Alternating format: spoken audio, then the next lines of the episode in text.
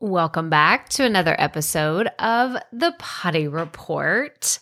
So, today I wanted to share a little bit of nostalgia with you because we are at the beginning of October, right? It's October 2022 when this episode goes live, and a brand new movie just came out. And you're gonna laugh at me, but uh Hocus Pocus 2 is where it's at. okay.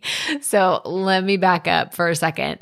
If you're listening to this and maybe you are like, why are you even talking about this? Why is that a thing? Well, I grew up in the 90s. Okay. I'm a 90s kid. I was born in the 80s. I was born in 86. So I am a full blown 90s child and I grew up watching Hocus Pocus. And every single year I make my kids watch it. I'm like, okay, like this is the the scary movie, quote unquote, because it's not scary, right? There's nothing really scary about that movie at all, except for when the cat jumps up a few times. You're like, oh my gosh, like was this? Jumped up. Um, because I don't really love scary movies. I don't. I loved A Quiet Place oh my gosh, one and two, those movies were incredible. But we're not talking about that now. Okay. We're just talking about Hocus Pocus 2. And I was so excited about it. And the reason why I wanted to talk about it today is because one, it was great. I think you should watch it. But two, I love to look at marketing and how they promoted this movie and it had such a big hype behind it, but they really didn't push that hard for it. And to my knowledge, I don't think it was in the movie theaters. I think it just went straight to Disney Plus. Could be wrong about that, so don't quote me on it. But I look at how it was promoted to me being a, you know, elder millennial. This is what I like to call it, you know, in the millennial era, but a little bit older.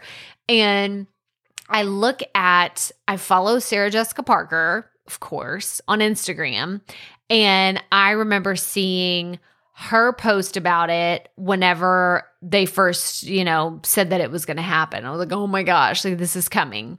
Then I started seeing a little bit here and there, but I didn't see a ton of marketing for this movie.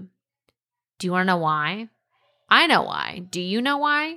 Like, as a marketer, I know that the base for the people that are going to watch this movie are people my age that now have kids.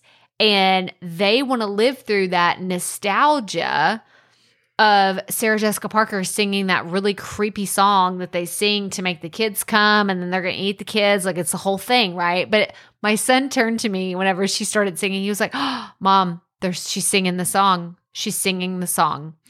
And I bring all this up because I look at marketing everywhere. I almost feel like this podcast is going to turn into just me talking about marketing. I actually have a funny story to share with you this week about unsolicited marketing. We'll get there.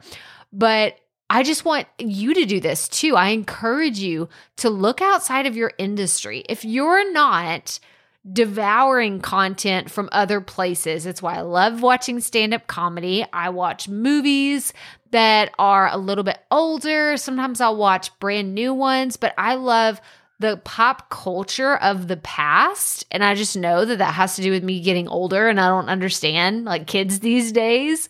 But I think that it's really important that you look at how other people are marketing their stuff and you take those ideas and you run with it say, how can I use this? How could this apply to me?